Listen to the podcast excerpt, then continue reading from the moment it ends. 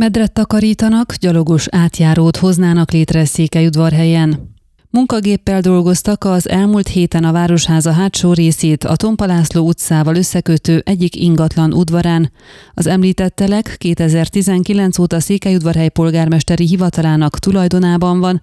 Az akkori árfolyam szerint 390.660 leért vásárolták fel az ingatlant, nyilatkozta lapunknak Zörgő Noémi, a hivatal szóvivője. Elmondása szerint jelenleg a helyszínről megközelítve a Vargapatak medrét takarító és az üledéket elhordó munkagépek dolgoznak. Innen haladva a Székelyudvarhelyi Egyetemi Központ és a Vár híd közti szakaszt fogják kitisztítani. A telek felvásárlása azonban nem ebből a célból történt, ugyanis a hivatal egy gyalogos átjárót szeretne kiépíteni a polgármesteri hivatal és a Tompalászló utca között, fejtette ki a szóvivő. A tervek kivitelezését még nem tudják elkezdeni, hiszen külső forrást kell találniuk az ötlet megvalósításához. A helyszínen levő épületről Zörgő Noémi megjegyezte, az ingatlan műemlékvédelmi övezetben van, ezért nem fogják lebontani.